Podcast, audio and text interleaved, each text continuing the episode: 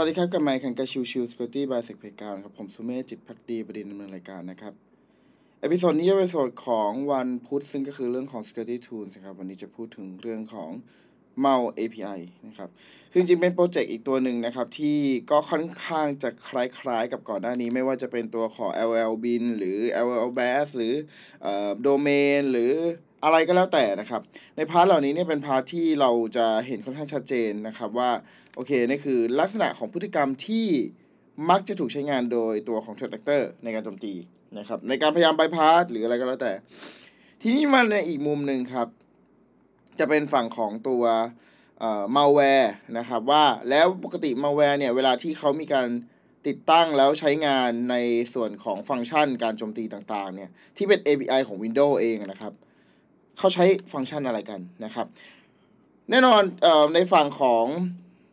Security Research ต่างๆ เขาก็พยายามจะรวบรวมข้อมูลเหล่านี้นะครับ ซึ่งใน part นี้แหละก็คือตัวของที่เป็นโปรเจกต์ m a l API.io ขึ้นมานะครับ m a l API.io เนี่ยเป็นโปรเจกต์ที่ช่วยในเรื่องของการให้คนสามารถ identify ได้ง่ายขึ้นว่า เฮ้ย ตัวของ malware เนี่ยใช้ API อะไรบ้างในการดำเนินงานนะครับ ยกตัวอย่างเช่นนะครับ part หนึ่งคือเรื่องของการอินเทอร์เน็ตนะครับตัวของ API ที่ malware ใช้นะครับ ก็คือตัวของ WinExec นะครับ ก็คือเป็นการทำ execution ของทาง malware นะครับ ก็เป็นฟังก์ชันที่มักจะนิยมกันนะครับ หรืออีกตัวหนึ่งครับ HTTP request A นะครับ จะใช้สำหรับในการสร้าง HTTP request นะครับ อันนี้เป็นตัวที่มาจากไลบรารีชื่อว่า win i inet.dll นะครับ ถ้าเป็นเรื่องของการ inject นะครับ พวกที่เป็นโปรเซสต่างๆ เนี่ย จะเป็น create create file mapping A นะครับ create create file mapping A เนี่ย เป็นการใช้สำหรับการทำไฟล์ mapping ในการโหลดไฟล์เข้าไปใน memory นะครับ แล้วดำเนินการเข้าถึงตัวของไฟล์นั้นอีกทีหนึ่งผ่าน memory address นะครับในพาร์ทนี้เนี่ยจะใช้ตัวที่เป็น kernel 32.dll นะครับก็จะเห็นว่า